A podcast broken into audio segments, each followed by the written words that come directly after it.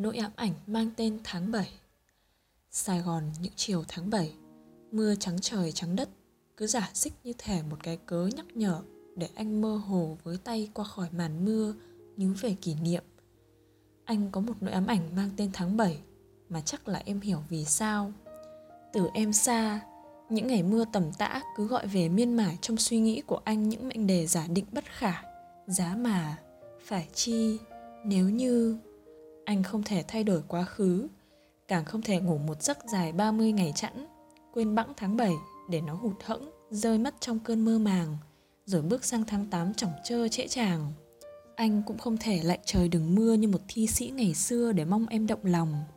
Bởi em cũng từng không mảy may trùng chân khi quay lưng bước vào màn mưa trắng xóa, bỏ mặc một năm khuyết mất tháng 7, bỏ mặc riêng anh khuyết mất bóng em.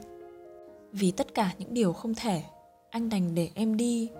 Những ngày mưa của ban xưa không đủ lạnh để dùng mình nhớ mãi đến bây giờ, nhưng đủ ấm lòng mỗi lần anh tự áp đôi tay mình vào nhau, nhớ lại khoảnh khắc em ân cần đan tay vào anh, tinh nghịch bảo, ba với ba là sáu sáu với bảy mười ba, em đối với anh rất thiệt rất thà, anh trả duyên trả nợ, trả thương trả nhớ cho đến già. Hai đứa cười vang, tiếng cười trong hơn cả tiếng mưa nhưng cũng dễ vỡ vụn và trôi quên vào quá vãng khi nắng hửng mưa tan. Những ngày mưa của tháng 7 bây giờ, anh một mình dễ có gắt và bản tính khi lầy lộ trong cái lạnh ướt nhòa tê cóng, tự thương phận long đong.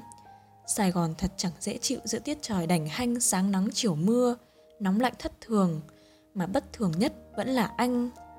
Anh rõ ràng là một kẻ mất trí, chóng vánh quên hết những lỗi lầm ngày bên nhau, những nỗi buồn ngày xa nhau và những giọt nước mắt ngày mất nhau, chỉ duy nhất tình yêu tròn đầy và riêng dành cho em là mãi không bao giờ hanh hao. Tại sao cố tật muôn đời của anh là thế? Chấp mê bất ngộ với những thương yêu dịu dàng đã không còn nữa, để dễ dãi quên mất những sự thật rõ ràng lẫn phũ phàng rằng ta đã phụ lòng nhau.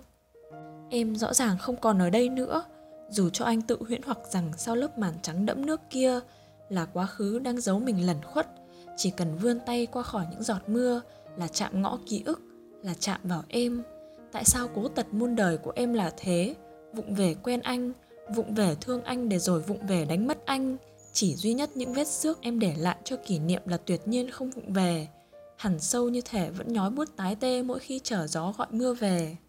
Tháng 7 từ đó trong anh trở thành một nỗi ám ảnh.